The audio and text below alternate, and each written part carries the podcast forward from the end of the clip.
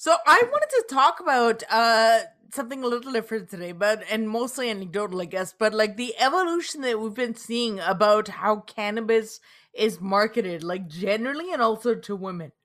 Yes, absolutely. And there's been a huge switch just in the last two to three years. Um, part of that being with the legalization of, of cannabis in different regions and areas. But in the marketing specifically, which is what you and I are kind of chatting about, there's been a definite shift of the demographic that it was already very popular with to a sort of mainstream type of marketing with it becoming legal. Um, and the, yeah, the target market um, might not be what people think it is. Yeah, it's so interesting, and it, actually, I I would think that like uh, COVID's probably been like a real boon to mm. this kind of thing because people are kind of looking for ways to fill time at home. A yep. and B, they know that they're in the safety of their home, so True. trying out things that they potentially may not have done before, you know, like pot.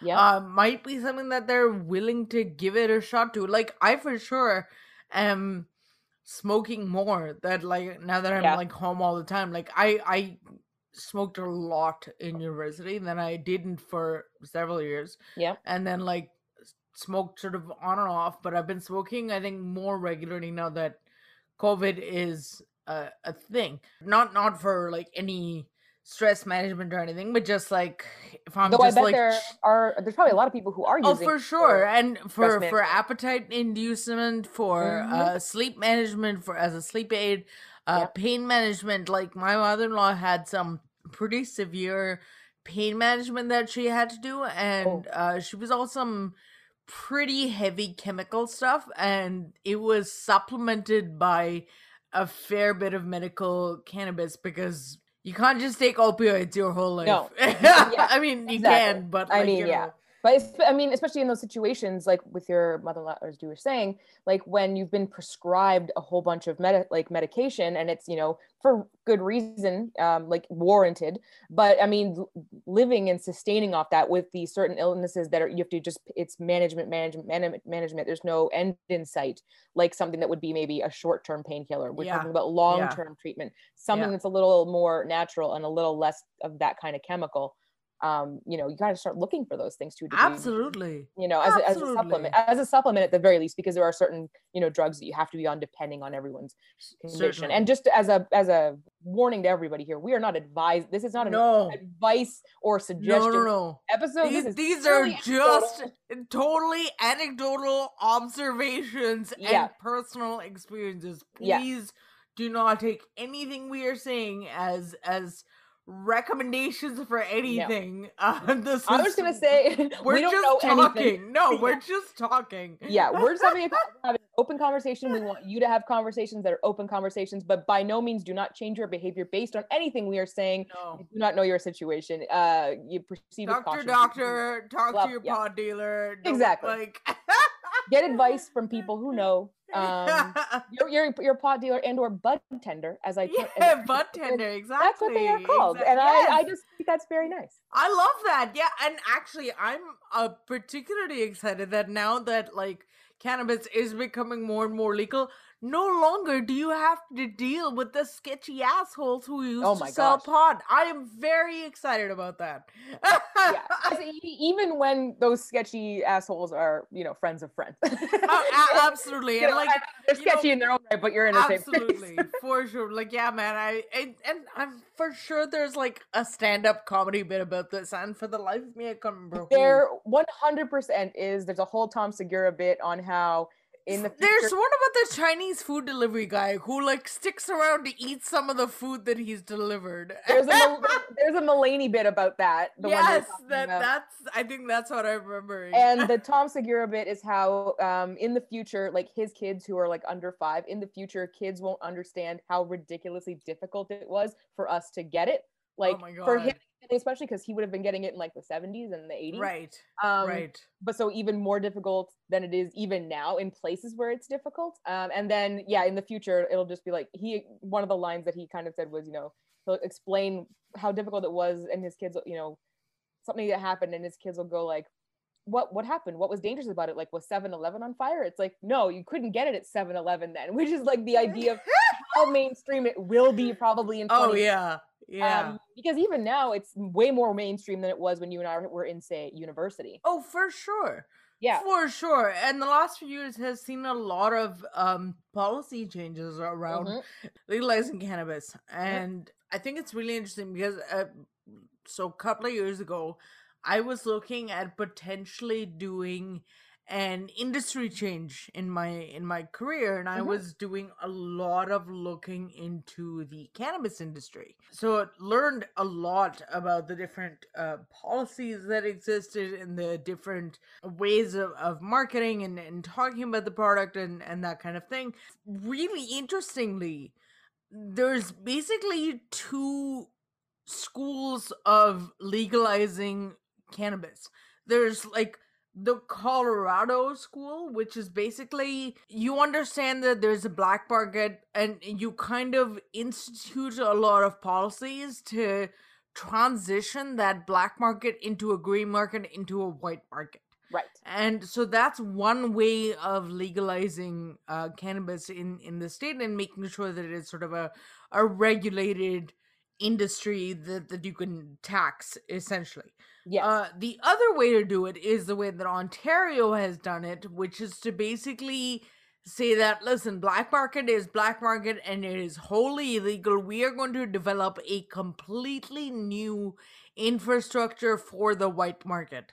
Um, and if you want to participate in uh, legal cannabis, it can only be done in this framework that we are setting up. Exactly. Uh, I'm not an economist. I don't know which one is is better. I just know that anecdotally, Colorado seems to have had far fewer problems in getting cannabis to the consumer um, and and taxing it as a consumable good than Ontario has had. So, right. purely anecdotally, it seems like the model in Colorado is probably more robust.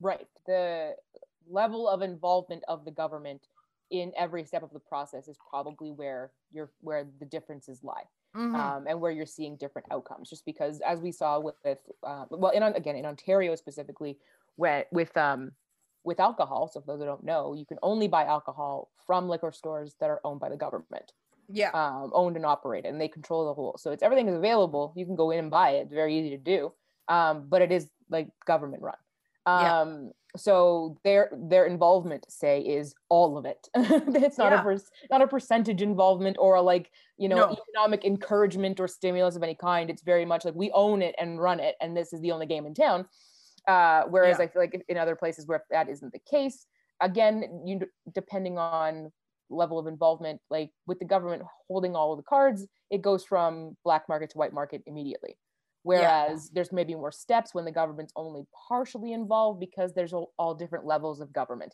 So, yeah. I mean, yeah, as you pointed out, we, again, I don't know either. It's very anecdotal, but I would guess generally it's safe to say when the government is involved in something, uh, things tend to uh, slow progress yeah. as far as yeah. like speed and innovation. Uh, unfortunately, I don't like that that's the case. Um, uh, when cannabis became legal here, it was like you can buy it uh, online and everyone who has ever bought anything online was like fantastic i love shopping online and then of course you go to a government website and you're like how did they not know what e-commerce looks like, like yeah this yeah. is the worst shopping experience i've ever had and, Dude, and e-commerce has been around for decades that's, that's the thing is that yeah. when they decided when the when the Ontario government decided, and this was part of the learning that I did when I, I was looking at changing the industry, is that there were all these policies in place about branding limitations. Yes, that, very that much. You couldn't put a brand on there. You couldn't differentiate in terms of uh, your brand and brand values and and that kind of thing. It was very much like the way tobacco is presented. Yes. Like it's it it was sort of presented with the same degree of um you know we have to be really really cautious about it. You can't like it has to be this like plain white packaging with giant uh warning signs on it like there's right. uh, it and the thing is that the policy around what kind of branding and marketing and messaging uh was allowed yeah. changed so frequently. It, yes. evolved really rapidly and to the point where people kind of just started developing brand narratives for their own brand and then like all right listen like we'll go by whatever your rules are and we'll play by whatever your rules are this week it's gonna change next week. But in parallel we're gonna keep developing like our own brand like privately and not put that on your website or whatever. And that's where a lot of um celebrity brands and everything have started to take off. So you see brands from uh Seth Rogen and from Snoop Dogg and and Mm-hmm. you know Martha Stewart event but like I I had gone to an event where the chief marketing officer I believe I I think that was her title uh but she was a pretty senior marketing exec from Snoop Dogg's uh cannabis brand uh was the keynote speaker there and she was talking about how the goal of their messaging for their brand was to take uh cannabis from something that you did off of the back of like a dirty frisbee uh you know you you rolled it up in these like cheap papers you got from the grocery store e- elevating it to something that you did in a vip room with your celebrity friends and with like these like hot women and like you know lots of like photography going on like people like, like paparazzi around and like so you it elevates it to this level of aspiration and the fact that there's like different kinds of cannabis allows there to be messaging around being an aficionado and being really knowledgeable about uh, things like terpenes and and you know certain scents mean certain things and certain and and you know you want like a certain level of indica and a certain level of sativa and like it allows you to be um an aficionado the same way that you would be for cigars or whiskey or that kind of thing. So that was the drive to to grow this Snoop Dogg brand and you see other brands kind of following suit in a similar way. And then they realize that holy shit like it's not men it's not only men that are that are consuming this Well, yeah, and I mean they're not the primary purchasers by any stretch. There's huge, a huge demographic where women aren't necessarily um, considered as uh, when in the stereotype that women. it's not that no women do it. It's just that when people think about it, they don't picture women per se. exactly And women, women are the primary consumers of everything, uh, as far as like responsibility for. They have the purchasing power in any household. In a home exactly. Right so when it comes to anything so you know marketing to to women has always made sense because they're a key demographic in many demographics and they weren't a demographic in the cannabis marketplace until about two years ago.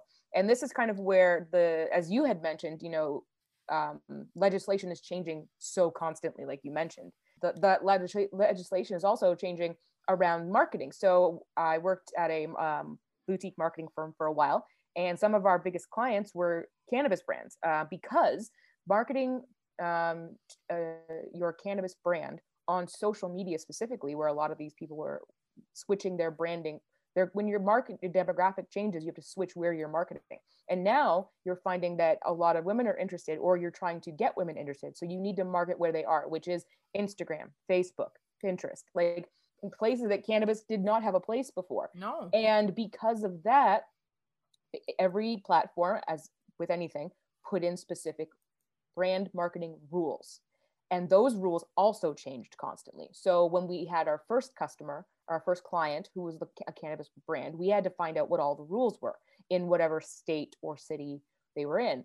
Um, and then as the rules changed we had to tra- change the brand strategy every single time and because we were so on top of it with that one client word of mouth got around that we knew how to legally and correctly market uh, on these platforms. So we ended up just by word of mouth getting a lot of business. Um, and inadvertently, a large part of our portfolio did become cannabis brands uh, just because we knew and could keep up with all the changes. So that way you so didn't have wasted important collateral so important so important. But with the shift, like you were mentioning, the market starting to look at, especially with legalization, like, okay, now we can open the market up. So where is like with any brand marketing, where's the gap in the marketplace that we can fill? Well, guess what? It's women.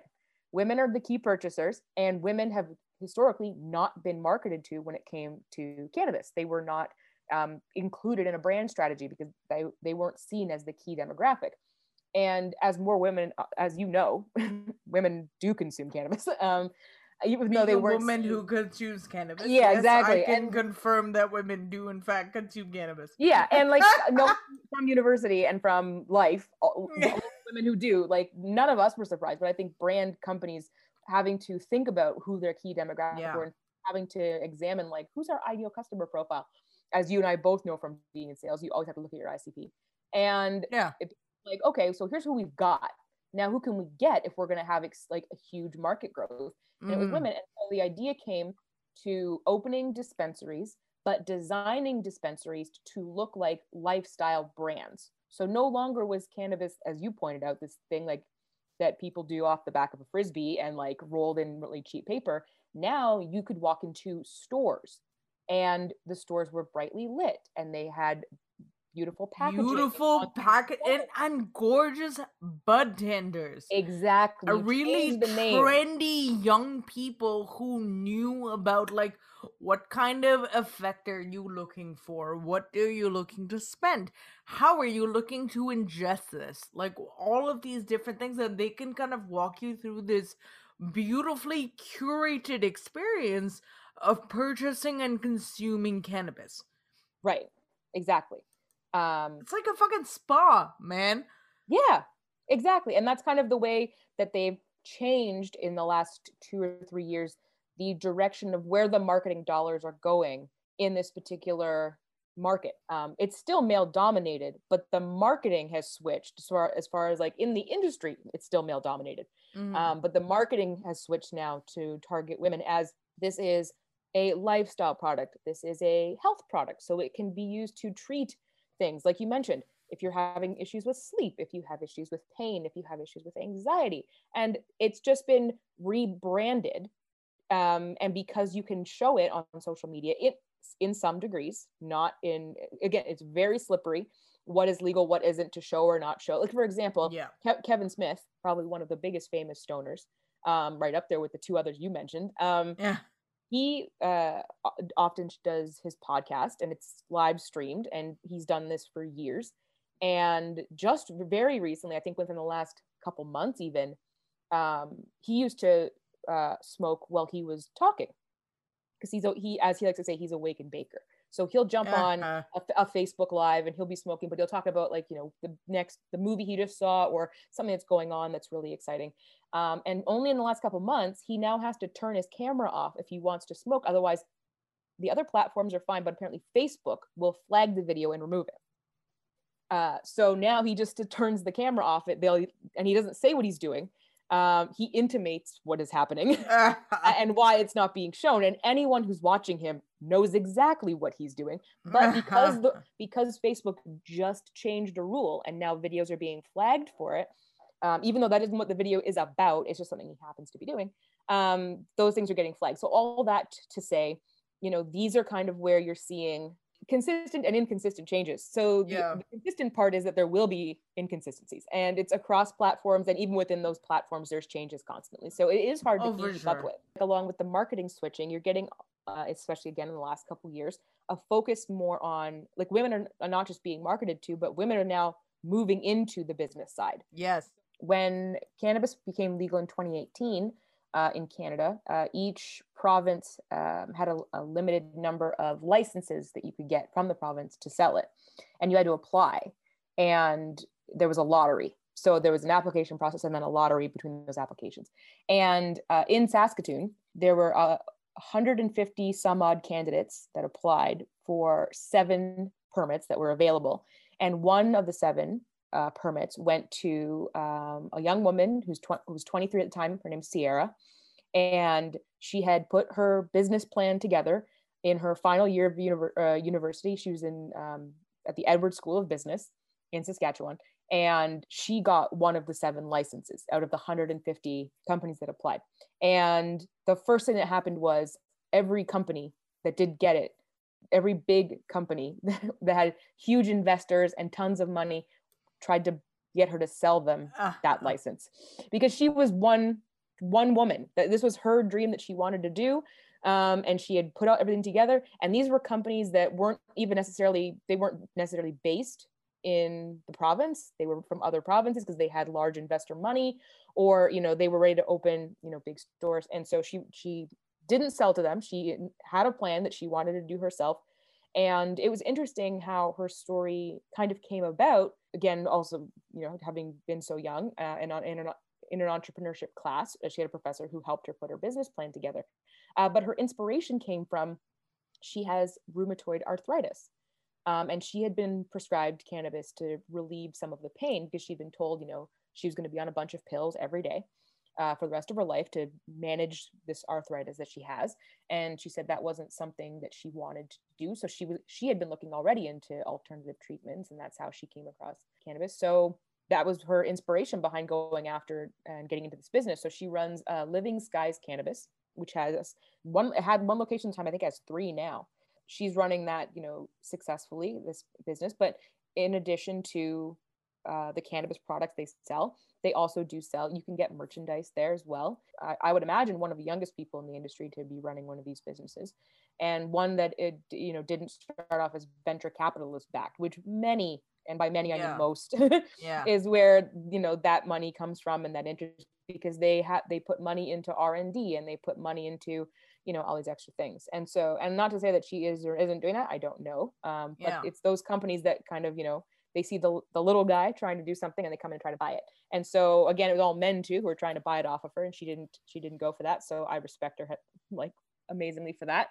Um, but also that she's been successful i think is saying something as well. So oh for sure. he clearly had a vision and it's cl- clearly working. So the spot the space for women uh, is there if you you know make a move into it. But this that wasn't always the case but this is the that's the turn that we're seeing now. So yeah there's room there's lots of um, room for women uh, in the business now not just on the being marketed to side but the business side of it like you had mentioned. For sure. And um, i think it's it it'll be more and more important for uh you know consumers of cannabis to to get into this business as well because a lot of especially a, a lot of older women yes they're not they don't consume cannabis the same way that that men especially young men do and mm. women in general like for sure like we like to get high but like also there's an element of wellness um yes. associated with a lot of cannabis use where you know you have you're seeing it in beauty products you're seeing it as part of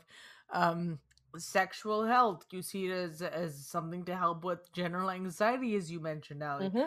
um you know you probably like stressed out as being a mom but and a lot of the early stages of it is going to be messaging to remove the stigma around usage which is why things like oils and sprays and extracts and everything work so much better for women especially older women because of that stigma that still exists for like smoking you mm-hmm. know like smoking like blunts and out of bongs and like that kind of thing like no no right that, like that's not for me like you know what i mean that's but, like the market they're not leaning or toward. a gum exactly but like a cookie or a gummy bear or like a couple yeah. drops of oil like mm-hmm. those are not as uh intimidating they're seen more as as you pointed out like wellness but also as products whereas prior to that it was a lifestyle like if you yeah. wanted to be in cannabis even a little bit it was like well there was only two archetypes there was the, yes. you know, the person who'd never really done it and the stoner and you if yeah. you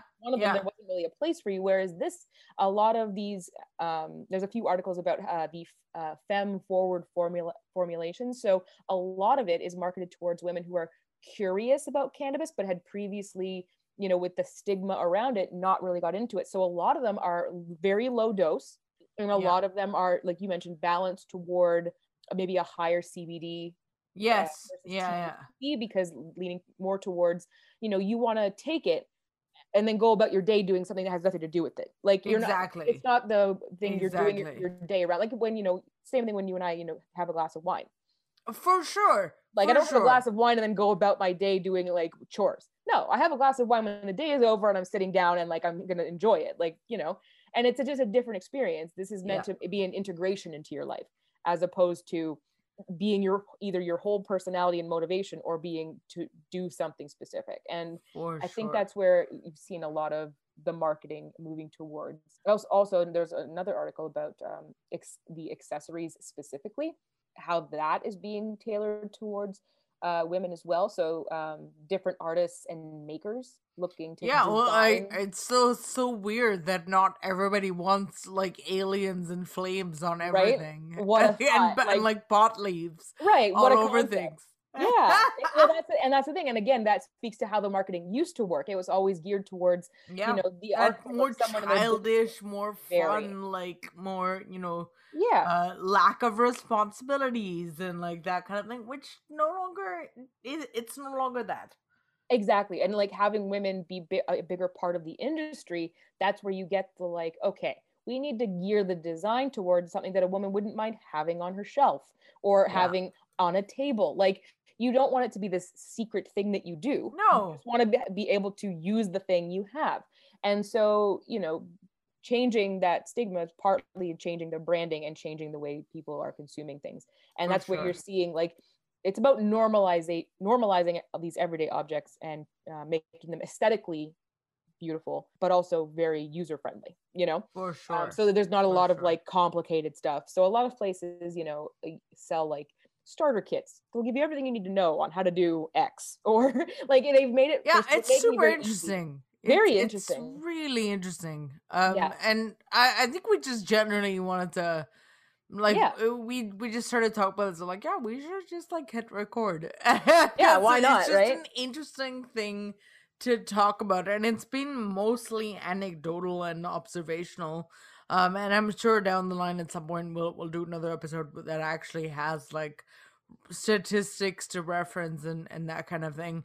But uh i think we can wrap on on this note of just that it's just it's just a super interesting space to to to recognize and to reckon with right now yeah i mean it's seen you know huge growth in the last three years. Um, i'm assuming that you know that growth will continue but in addition to the growth you're we're seeing a shift and that's always interesting um, just to see where things are going and to be aware of. So and you know for us is always wanting to see you know where women fit in that shift and change and how it's uh, being positioned for us um, for sure. and this is one of those things. So something to keep an eye on and like you said we'll probably have another episode at some point with a bunch more information and a lot more research but this was just something that yeah you and i are chatting about and we thought hey why don't we just include our friends in the conversation? So thanks Yeah. thanks for hanging out with us guys.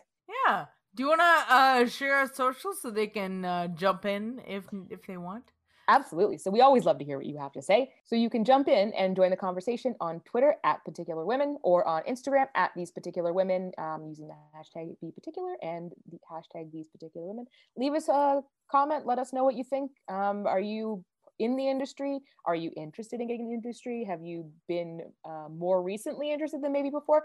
Um, we'd love to know your thoughts. Feel free to leave your comments there. We look forward to reading them. cool thanks so much for talking to me about that Allie. That's great. Talk to you soon. Bye. Bye.